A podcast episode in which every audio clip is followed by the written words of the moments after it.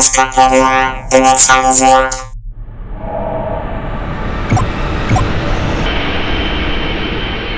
Campusprotokoll Ruhrnudel.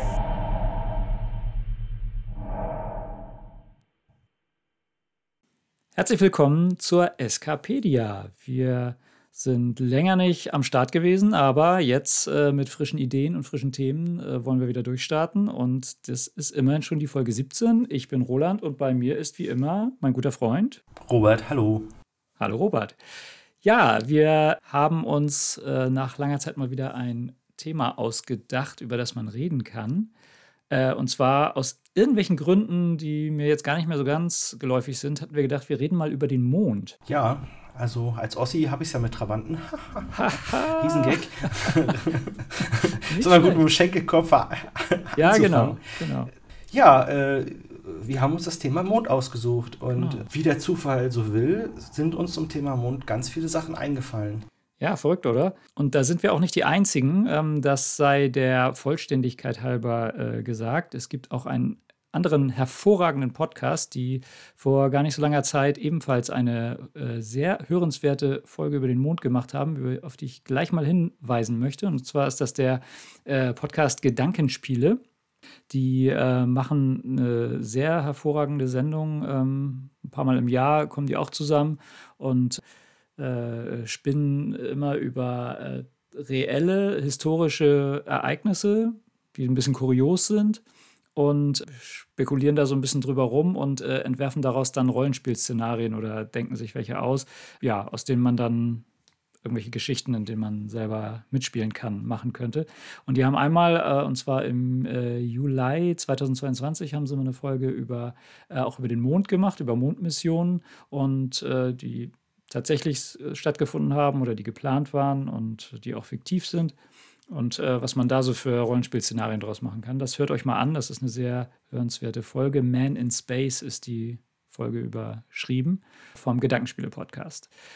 Genau, und wir machen aber einen etwas anderen Ansatz. Wir, uns geht es ja mehr so um den Mond als fiktionales Objekt, als äh, Ort, auf dem Geschichten stattfinden können, womöglich. Um Mondmissionen wird es bei uns natürlich auch gehen, aber eher so um die fiktiven, nehme ich an.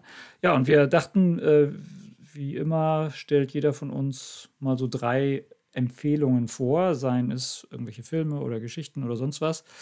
Ja, und da dachte ich, äh, fangen wir mal an. Du hast doch bestimmt was Schönes mitgebracht. Ja, ich habe so ein paar Sachen mitgebracht. Also in, unserem, in unserer Fortsetzung gibt es dann auch so Dienstleistungen wie, welche Reifentypen man dann auf seinen Mondrover ziehen sollte und so. Ja. Äh, weil wir natürlich auch immer den Charakter einer Dienstleistungssendung haben. Das, das, ja. das weißt du ja.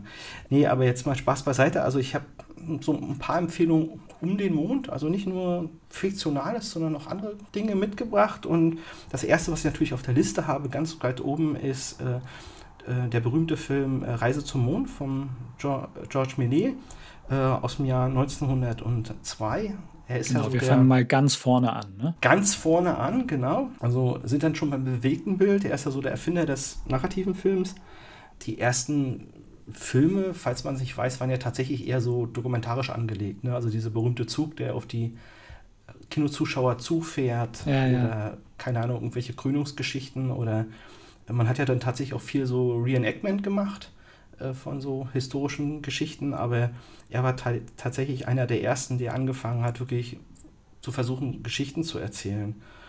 Und ähm, vor ein paar Jahren gab es eine Neubearbeitung quasi des originalen Filmmaterials. Also die gab es einmal in Schwarz und Weiß, aber auch in Hand koloriert. Wow.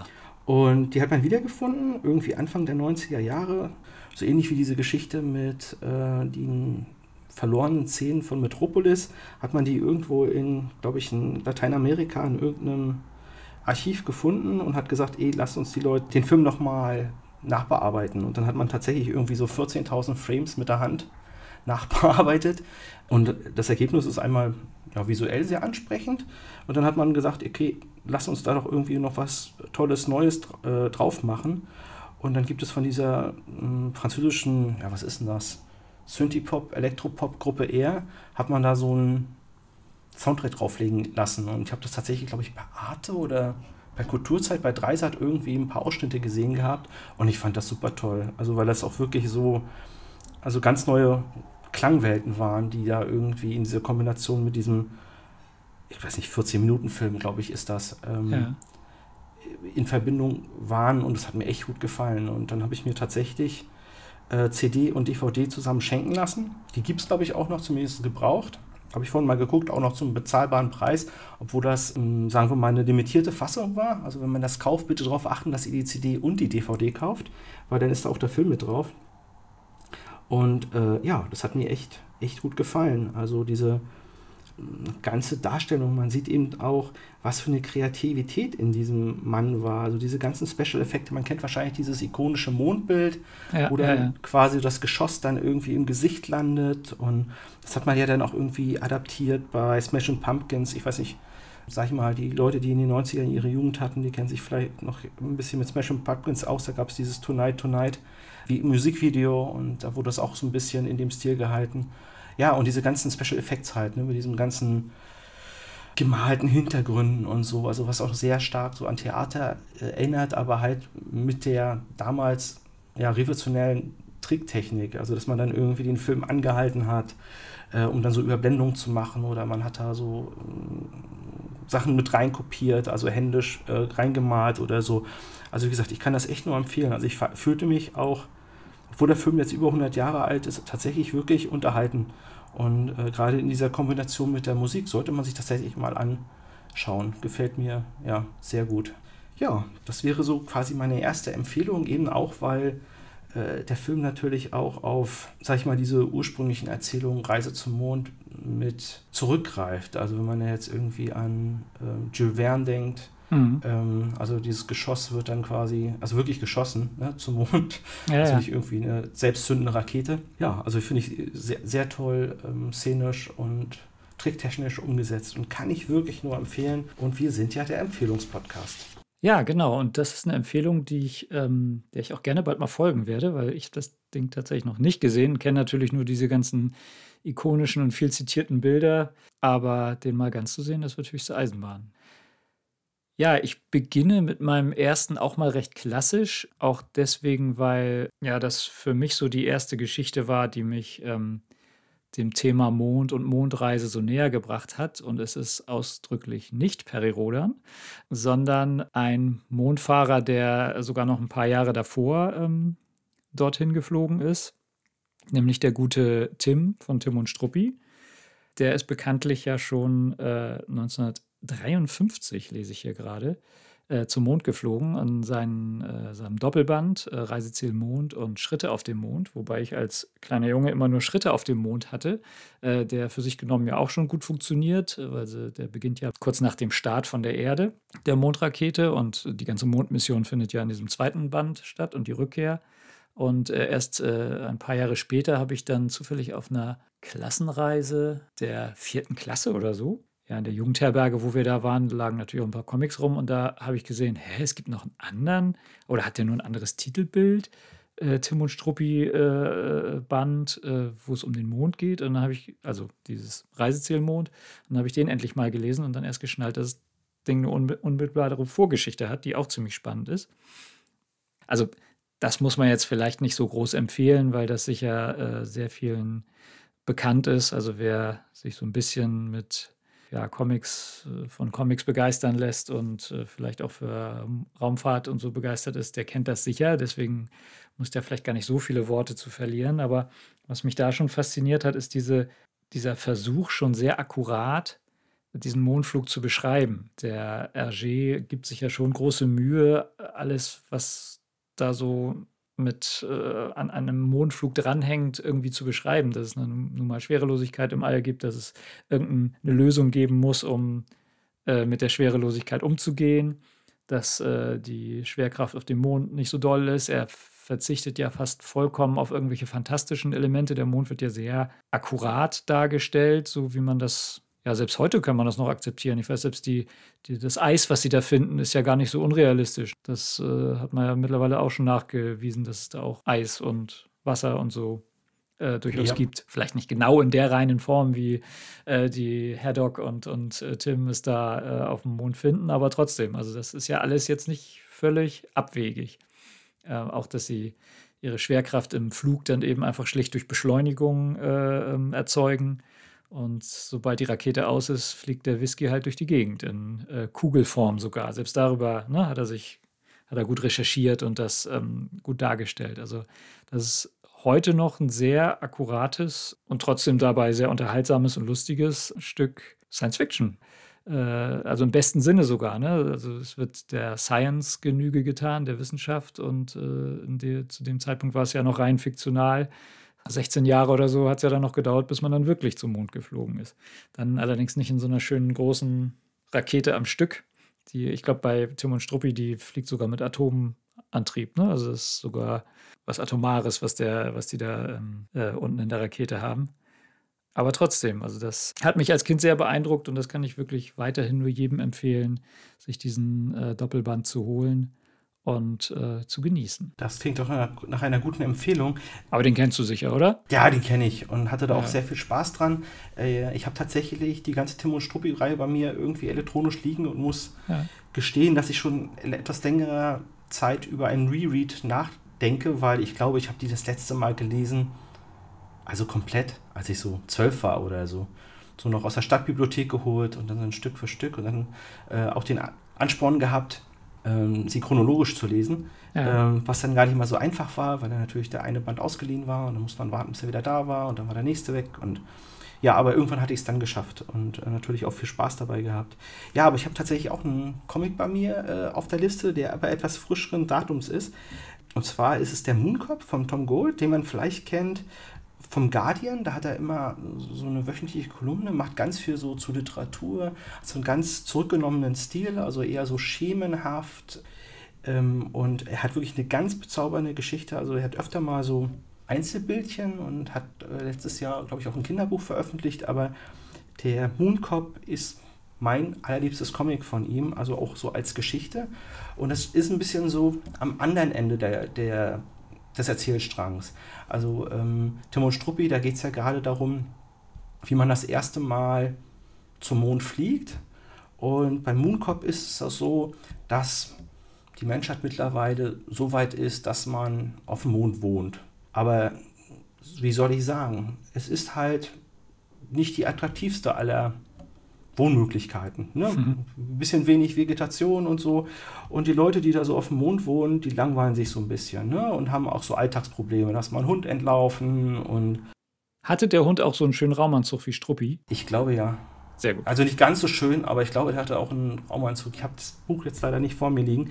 Aber die Geschichte ist wirklich sehr toll, weil der, auch der Mooncorps schon so ein bisschen desillusioniert ist. Und was macht man so als Cop, man geht natürlich in den Coffeeshop und äh, isst Donuts und ähm, ja, es hat so eine süße Bitternote, also bittere Note. Also das ist halt, ist schon interessant und du überlegst, oh, in welche Richtung geht jetzt bitte der Plot, was passiert denn hier?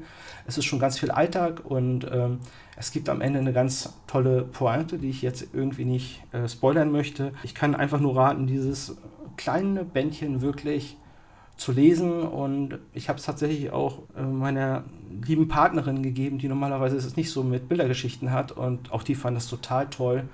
Einfach weil ja diese, diese Färbung quasi der Geschichte einfach so toll ist. Also diese, wie man sich um die Charaktere kümmert und es geht halt gar nicht so um Zeichnung, sondern es geht tatsächlich um die Geschichte und ja, um diese Vibes, die da transportiert werden. Also ich kann es wirklich nur total empfehlen. Ist wirklich nicht nur eines meiner liebsten Mondcomics, sondern ich glaube auch mal einer meiner liebsten Graphic Novels im Großen und Ganzen. Ja, ich habe ähm, in der Vorbereitung ja so ein, zwei Panels mir auch mal angeguckt. Und äh, also einmal gefällt mir dieser sehr reduzierte Stil, der ist ja wirklich ganz, ja, cartoonhaft fast, ne? So ganz reduziert. Ja. Und ähm, in dem einen Panel, was ich da gesehen habe, wo er allerdings ganz alleine ähm, äh, nur äh, Figur ist, habe ich mich sehr an den Film Moon erinnert gefühlt. Ja. Die Allegorie passt natürlich nachher nicht mehr, weil du sagst, dass es natürlich auch sehr viele andere Bewohner auf dem Mond gibt, was bei Moon, ohne äh, den Film spoilern zu wollen, natürlich nicht der Fall ist. Aber das ist ja gleich von Anfang an klar in dem Film. Aber das hat mich so ein bisschen dran erinnert, weil das, finde ich, ist immer so ein bisschen, wenn es dann darum geht, ja, zum Mond zu fliegen, klar, das ist eine eigene Handlung. Ne? Das ist, äh, Tim und Struppi haben wir gesagt, den Film, den, den du genannt hast, äh, Perioden habe ich erwähnt, fängt ja auch damit an, wie fliegt man das erste Mal zum Mond und das ist natürlich das Abenteuer. Aber der nächste Schritt ist ja zu beschreiben, wie lebt man denn auf dem Mond und ja, wie ist es dann? Ne? Da, darum drücken sich ja viele auch so ein bisschen rum. Bei Star Trek zum Beispiel wird ja, ich glaube, nachher bei Enterprise gibt es so eine Folge oder ein, zwei Folgen, wo so ein bisschen angerissen wird, wie man eigentlich auf dem Mond lebt im Star Trek-Universum. Aber ansonsten wird das ja immer nur so erwähnt. Ja, da gibt es eine Stadt Neu-Berlin und irgendwie gibt es ja auch einen See, ne? Äh, sagt Riker nicht, dass es den Lake Armstrong irgendwo auf dem Mond gibt und so, den man von der Erde aus sehen kann. Ich weiß gar nicht. Aber das wird nie so richtig zum Thema gemacht. Wie ist es eigentlich auf dem Mond zu leben? Und das finde ich dann natürlich sehr nett, wenn es dann solche ähm, Ansätze dann doch mal machen, wenn es dann auch ein bisschen ironisch ist, warum nicht? Aber das ist ja ein Ansatz zu sagen, das ist halt total trostlos da und so schön ja, und, es sich da nicht. Und ist natürlich auch eine super Allegorie, ne? Also dieser äh, Menschheitstraum, wir fliegen zum Mond. Ja, und dann ist man dann. da und da, genau, dann bist du dann da und dann geht die Frage los, ja. ja, ist ja schön, dass wir hier sind, was machen wir jetzt? Ne? Also Traum äh, erfüllt, machen wir jetzt mal ein Kreuzchen dahinter oder ein Häkchen. Und wie geht es jetzt von hier weiter? Ne? Und äh, das finde ich halt echt, echt schön, dass man eben so das, den Aspekt einfach mal beleuchtet. Ne? Also, ja, wenn es dann weitergeht. Also nicht nur irgendwie, genau, also nicht nur irgendwie, äh, man ist jetzt da, man fängt jetzt mit der Besiedlung an, sondern ja, da gibt es jetzt so eine Stadt und was ist mhm. mit den Bewohnern? Sind die jetzt glücklicher als äh, die auf der mhm. Erde? Ich glaube, die Antwort kann man sich schon mal so denken und, ja. ja, und daraus wird dann halt die Geschichte gemacht. Der, der Mond ist halt kein so, so ein Sehnsuchtsziel. Ne? Der ist deswegen Ziel, weil es eine Herausforderung ist, da hinzukommen, aber nicht, äh, genau. weil es eine tropische Insel ist oder sowas, wo man gerne. Genau, genau. Also es geht, glaube ich, eher so wie, wie bei einer Bergbesteigung. Ne? Man geht da, ja, genau. geht da hin und man kommt weil dann wieder. Und, genau, genau. Äh, ja, also der Mooncop, den kannst du empfehlen. Dann werde ich den Mooncop, aber wirklich aus ganzem Herzen. Ja. Also das ist äh, wirklich eine ganz tolle Geschichte. Ja. ja, hast du denn noch äh, Lesematerial? ja, unbedingt. Ähm, wir bleiben bei den Bildergeschichten. Ich hoffe, die ähm, Hörerinnen und Hörer äh, sind da einverstanden. Äh, und zwar bleibe ich auch erstmal beim Thema Reise zum Mond oder Mission zum Mond. Das ist jetzt ein etwas neueres äh, äh, Buch. Na gut, so neu ist auch wieder gar nicht. Ein paar Jahre ist das jetzt auch schon alt. Es ist auch weniger ein Comic als ein ja, Kinderbuch, hätte ich jetzt eher gesagt, also mit vielen Illustrationen und dann halt ein bisschen viel Text auf jeder Seite. Und zwar heißt es schlicht und einfach Armstrong. Und das ist ein äh, Bilderbuch von einem äh, deutschen Illustrator und Bilderbuchautor namens Torben Kuhlmann. Dessen Werke kennt vielleicht die eine oder der andere. Sein Hauptmotiv sind halt Mäuse, die ähm, wissenschaftliche Abenteuer erleben. Das erste, was er da rausgebracht hat, war Lindbergh. Da ging es um eine kleine Maus, die äh, sich ein Flugzeug baut, äh, kurz gesagt. Und äh, schon der zweite Band in der Reihe war dann Armstrong, eine Maus, die zum Mond geflogen ist. Der zeichnet sehr fotorealistisch, will ich mal sagen. Also die Mäuse sehen wirklich aus wie Mäuse. Die sind jetzt nicht ähm, anthropomorphisiert, wie man so schön sagt. Also klar, sie ab und zu richten sie sich auf und nehmen ihre Pfötchen als äh, richtige Hände und so, aber das sieht alles noch sehr äh, mäuseartig aus.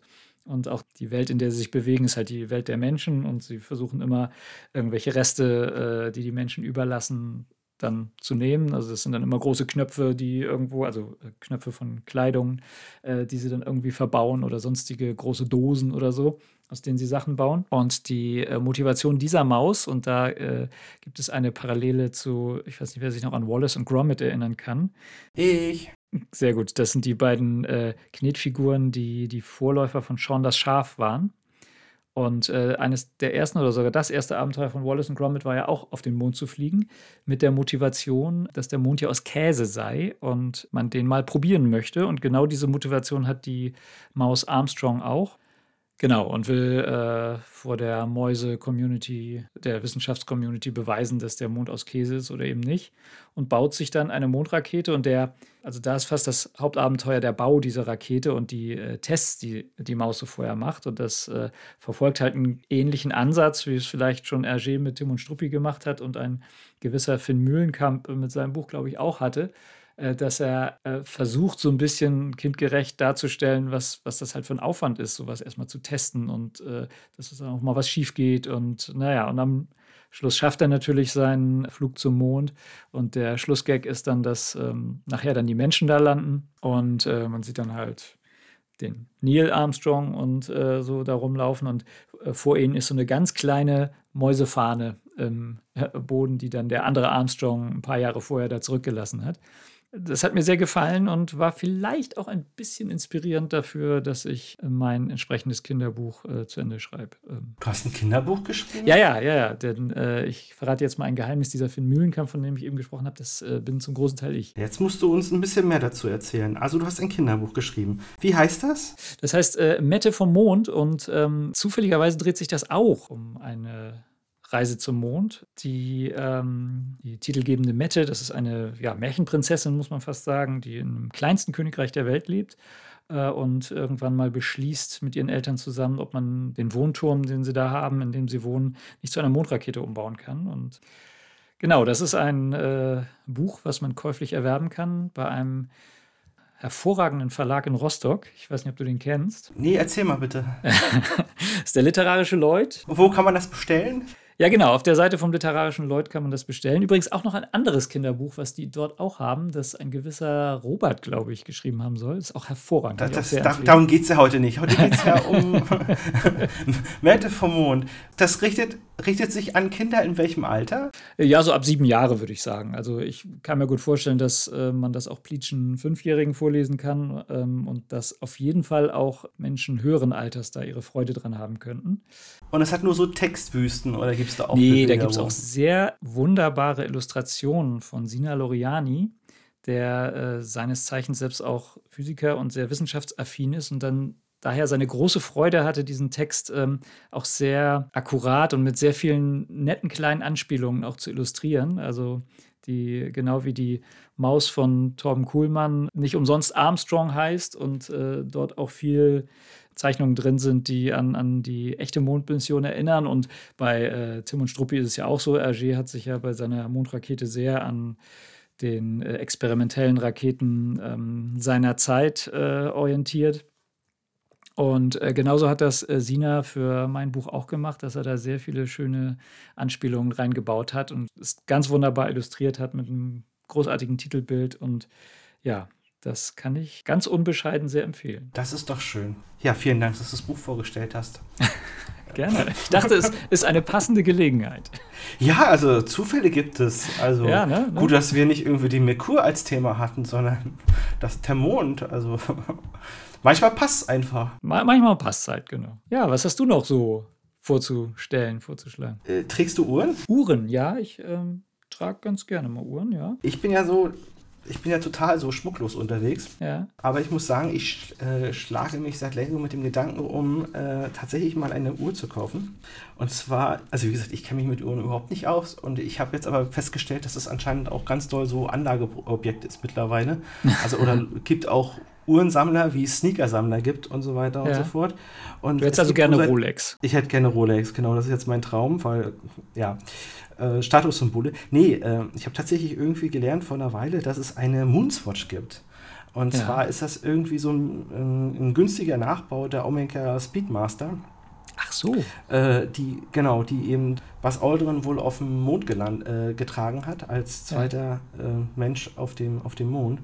Und ähm, die gibt es wohl auch irgendwie bloß in Swatch irgendwie Signature Stores, irgendwie so in Hamburg oder in Berlin. Bin ich aber noch nicht hingekommen.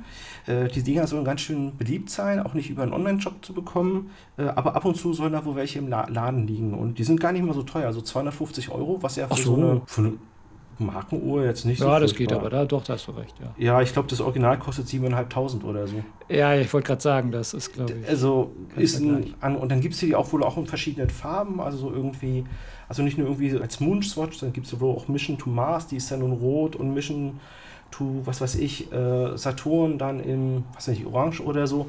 Hoffentlich bringe ich jetzt die Farben durcheinander und äh, Leute beschweren sich hinterher.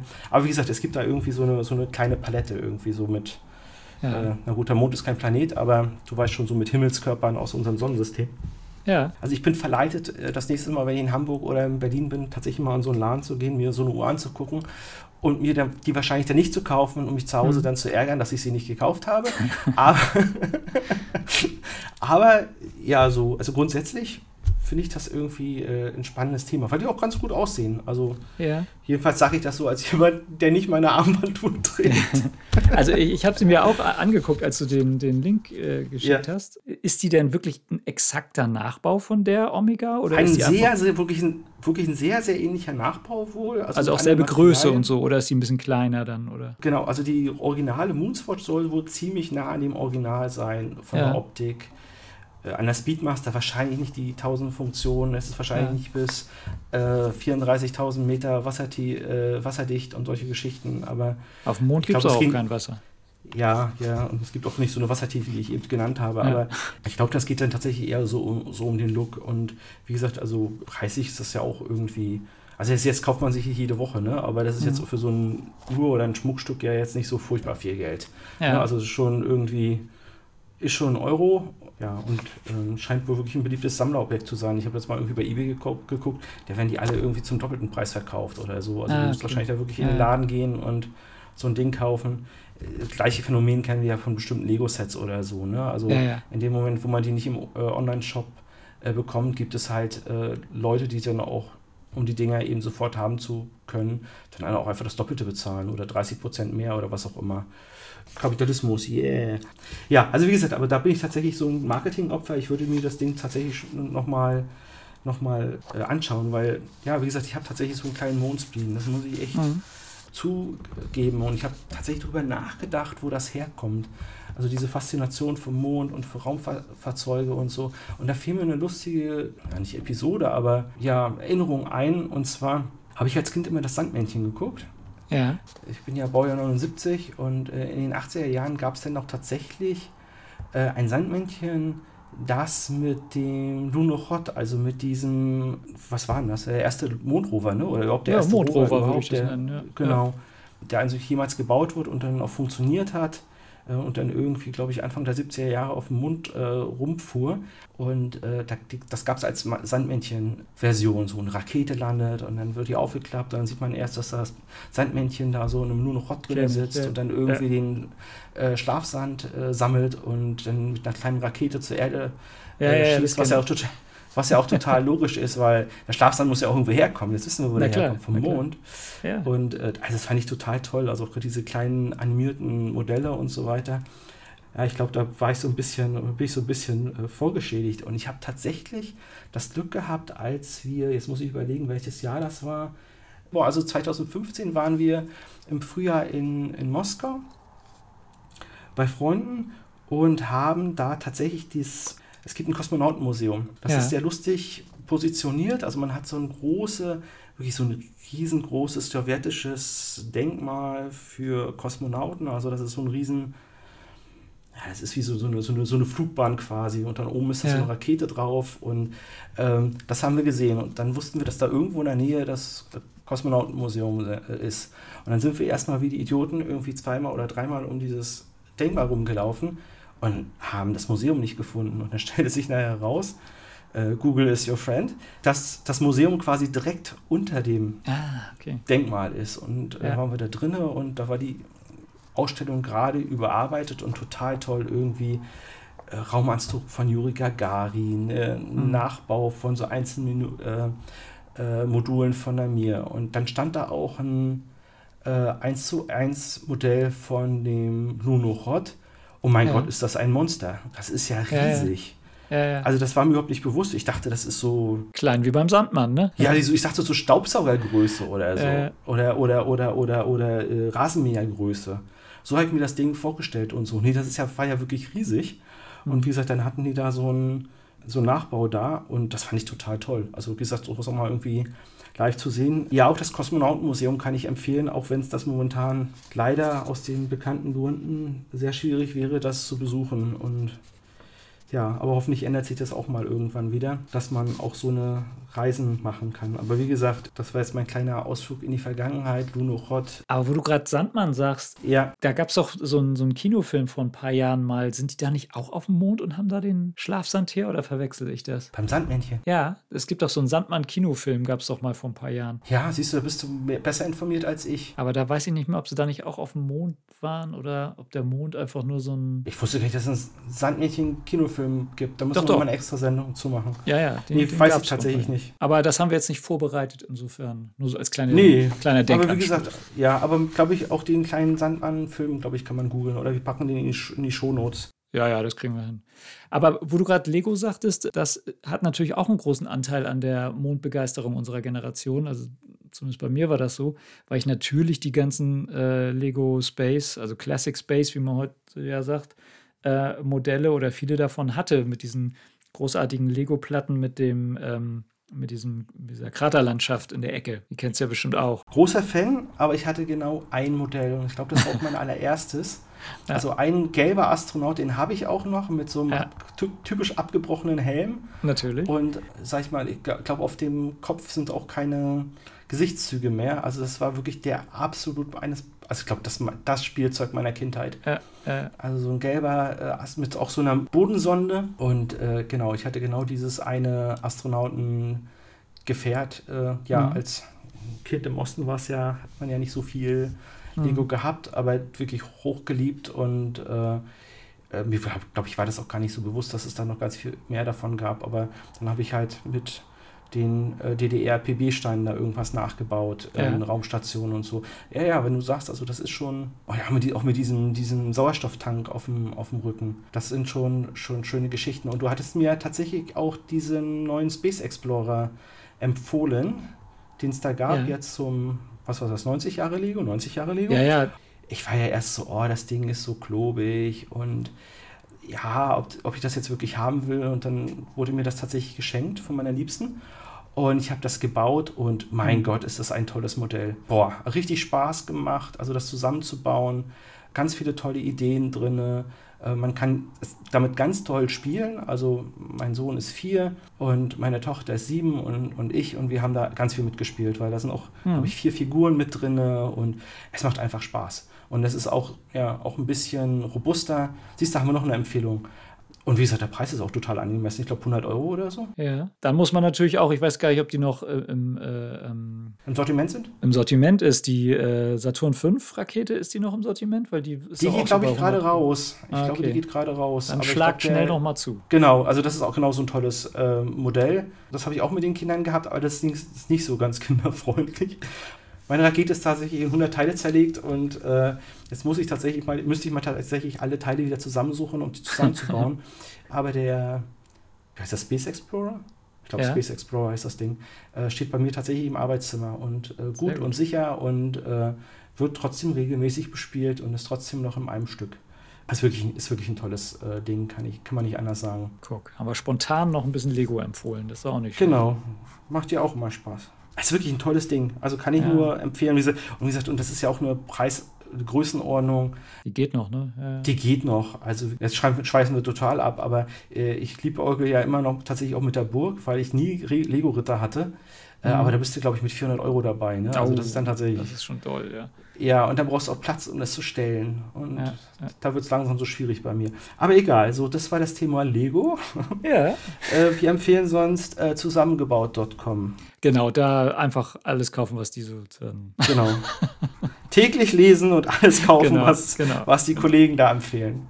Ja, äh, ich bin wieder dran, ne? Ja, genau. Denn eine Sache hätte ich noch, beziehungsweise äh, eine Sache, die exemplarisch für etwas steht, was, was ich auch ganz gerne mag, nämlich, wir hatten ja schon gesagt, die äh, meisten Geschichten oder ältere Geschichten vor allem drehen sich ja mehr so darum, wie kommt man überhaupt zum Mond, das, das Abenteuer dorthin zu kommen. Und wenn man dann beschreibt, wie es dann auf dem Mond ist, dann wird dann ja gerne mal mit der Trostlosigkeit äh, gespielt. Was mir kürzlich mal bewusst geworden ist, dass das ist ja gar nicht so richtig, oder das gibt es schon, aber ich habe das nie so auf dem Schirm gehabt, ähm, Geschichten gibt, wo der Mond eher so eine fantastische Landschaft ist, also mehr so im, im Fantasy-Bereich ähm, angesiedelt ist. Keine Ahnung, ein, ein, halt ein fantastischer Handlungsort ist. Und mal drüber nachgedacht, woran das liegen mag. Ich denke mal, das liegt so ein bisschen daran, dass die Fantasy und sowas basiert ja immer eher auf ähm, oder zum großen Teil auf Mythologien und, und alten Märchen und Sagen und so. Äh, und da ist der Mond äh, in, in, in, unserem Kulturkreis ja weniger ein Ort als ein Gegenstand. Also es ist ja meistens dann ein Wagen, der von, äh, von irgendeinem Gott über den, übers Himmelszelt gezogen wird oder eben über, von einer Göttin. Im äh, romanischen Sprachbereich ist der Mond ja weiblich, die gute Selene, wie sie äh, bei den Griechen heißt, und gar kein Ort ist. Und äh, irgendwann habe ich mal so ein bisschen versucht zu gucken, wie ist das eigentlich in anderen Kulturkreisen und gerade im äh, ostasiatischen, also im chinesischen und im japanischen, glaube ich auch, ist der Mond wohl eher ein Ort als äh, ein, ein Gegenstand wie bei uns. Und ein Ort, wo dann zum Beispiel, deswegen heißt ja, ich glaube, ist das der japanische Rover, der äh, Jadehase heißt, oder ist das der chinesische? Da habe ich tatsächlich eine Bildungslücke, das weiß ich nicht. Achso, alles gut. Äh, was ich sagen wollte, die, ähm, ich habe halt den Eindruck gewonnen, dass die, ähm, dass die chinesischen und, und japanischen Mythologien viel eher äh, den Mond als Ort, heute würde man halt sagen, als Fantasy-Ort sehen, als es in, in, den westlichen Kulturkreisen der Fall ist.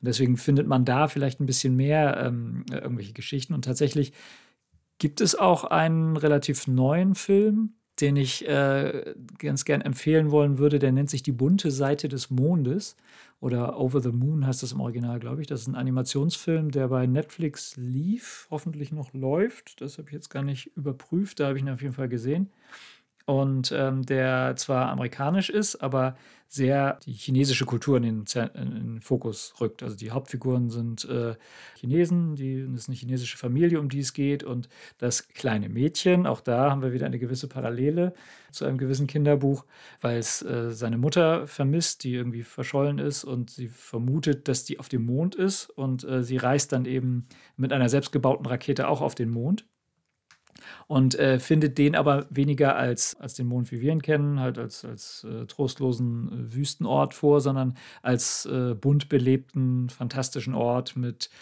einer Mondkönigin und die Jadehasen hüpfen da auch rum und irgendwelchen Mondgeistern, die da unterwegs sind. Und das äh, finde ich auch einen sehr faszinierenden Ansatz und habe den Film eigentlich ganz gerne geguckt. Der ist natürlich eher so für Kinderzielgruppe gedacht, aber äh, sowas gucken wir auch immer ganz gerne.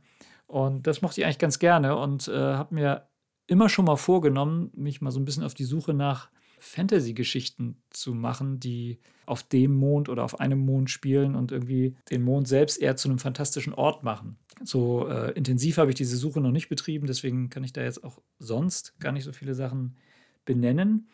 Ähm, aber mir sind so ein paar Sachen eingefallen, die es dann doch gibt. Äh, unter anderem lässt der gute Lovecraft den äh, Mond in seinen Traumlanden mal so am Rande als Ort auftauchen, nämlich in der Traumsuche nach dem unbekannten Kadat. Heißt diese eine Geschichte, oder es wird oft eher so als Geschichtsmanuskript oder Fragment bezeichnet, weil es von vielen als noch etwas rohes, äh, rohen Entwurf bezeichnet wird. Ich habe das aber ganz gern gelesen. Da, äh, ich glaube, es ist der Randolph Carter, ist da die Hauptfigur, der als träumender Mensch sich durch die äh, ja, sehr fantasyhaften Traumlande von Lovecraft äh, bewegt. Und da gibt es dann eben auch eine, einen Moment, wo es um den Mond geht. Und da fand ich sehr schön den Teil, dass die Katzen, die bei Lovecraft ja auch eine besondere Rolle immer spielen, vor allem in den Traumlanden sind das ja vernunftbegabte und magische Wesen, dass die in den Traumlanden in der Lage sind, auf den Mond zu springen. Also sie äh, stellen sich da auf ein Dach eines der ähm, äh, Traumlande-Cottages und äh, hopsen einmal hoch und landen dann auf dem Mond und ich glaube, helfen dem Kater gegen irgendwelche Mondbestien oder so, das weiß ich gar nicht mehr so genau, wie das war. Aber da, da taucht der Mond tatsächlich mal als fantastischer Ort auf und nicht einfach nur als mythischer Gegenstand oder Wagen oder sowas.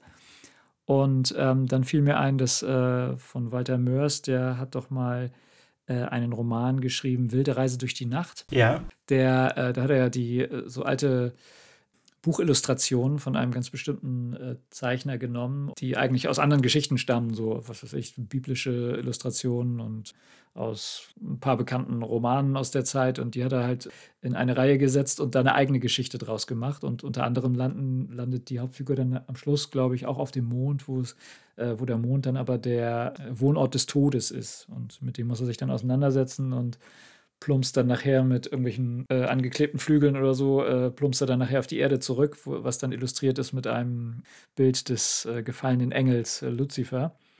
Da taucht das auch auf, aber das ist halt auch wieder eher ein neueres, äh, ein neuerer Text, der den Mond zu einem eher fantastischen Ort macht. Aber wie gesagt, die bunte Seite des Mondes als Film kann ich sehr empfehlen.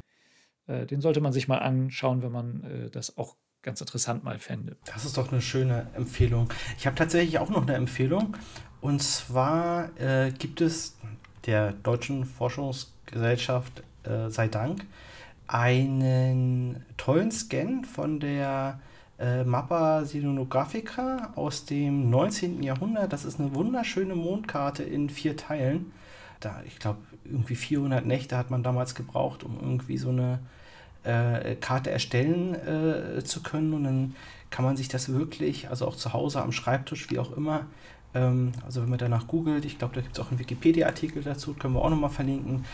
Und dann kann man sich wirklich diese ganzen schönen Mondkrater angucken und dann kann man eben auch sehen, wie wirklich vernarbt das so alles ist, äh, ohne eben einen Blick durch ein Teleskop werfen zu müssen oder sich Bilder angucken zu können äh, müssen, weil natürlich in so einer Karte natürlich dann auch die Sachen schön beschriftet sind. Ne? Also mhm. ähm, das ist bei einem Foto ja dann äh, meistens eher nicht so der Fall. Und ja, vor einer Weile ist mir diese Karte über den Weg gelaufen und ich finde das finde die ganz toll. Und äh, vielleicht äh, ziehe ich mir die auch irgendwann nochmal irgendwie auf eine Leinwand und hänge sie mir ins Büro oder so. Also das ist wirklich eine, eine, eine schöne Geschichte und ich finde es auch toll, dass sowas eben digitalisiert wird, also und der Allgemeinheit dann irgendwie ja, zugänglich gemacht wird. Das finde ich auch eine ganz tolle Idee, weil ähm, ich erinnere mich gerade äh, in meinem Jugendzimmer und Kinderzimmer war auch sehr lange eine Mondkarte dran. Jetzt nicht so eine alte, sondern eine etwas neuere.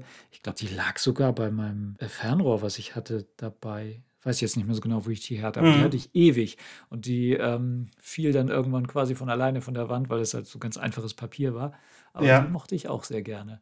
Aber das können wir natürlich auch empfehlen, sich ein Teleskop zu schnappen und den Mond selber anzugucken. Das stimmt, das stimmt. Also bei Teleskopen kenne kenn ich mich tatsächlich null aus. Also nee, ich auch nicht. Ich habe so. zwar auch schon mal irgendwie, aber dann tatsächlich so durch Kamera geguckt und durch ein hm. sehr großes Objektiv und aber wirklich ein Teleskop habe ich tatsächlich noch nicht. Also ich habe da noch keinen Zugang und noch nicht das genügend äh, Geld dafür zur Seite gelegt.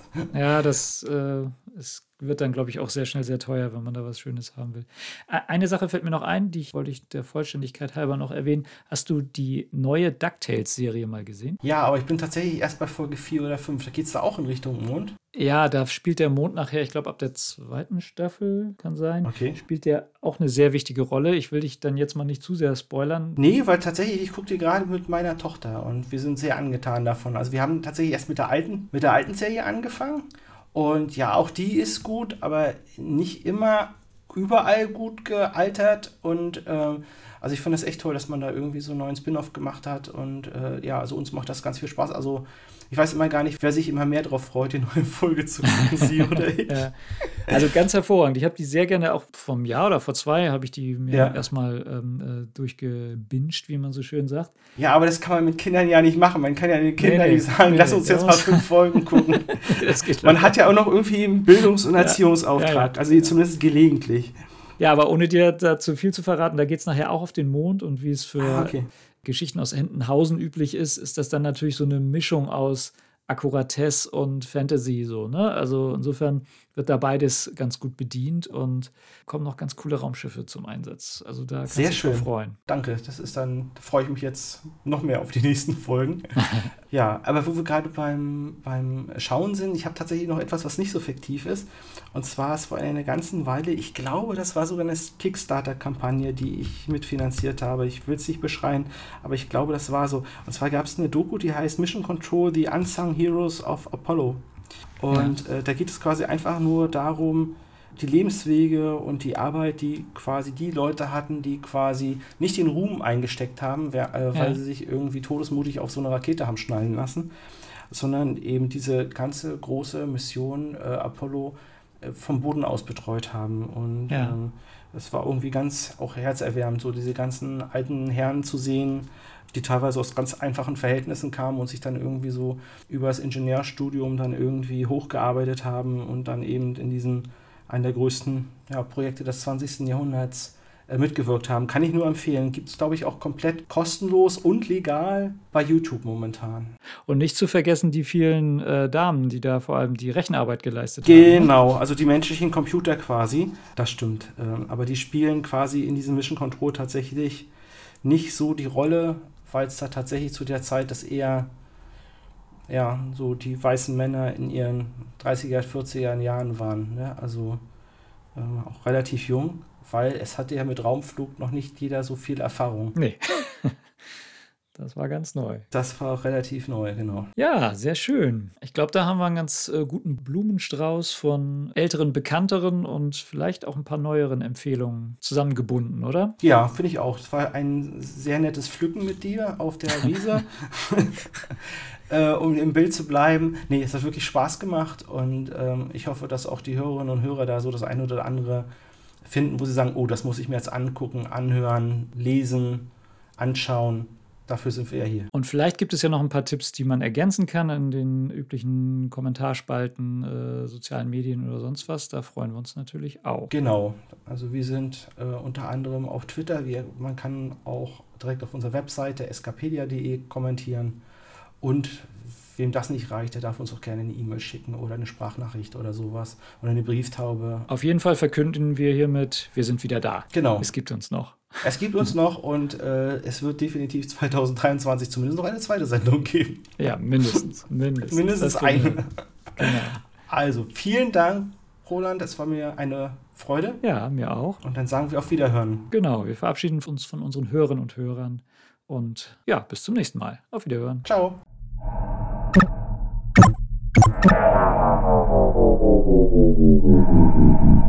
Transmission beendet. Es gibt das Welt.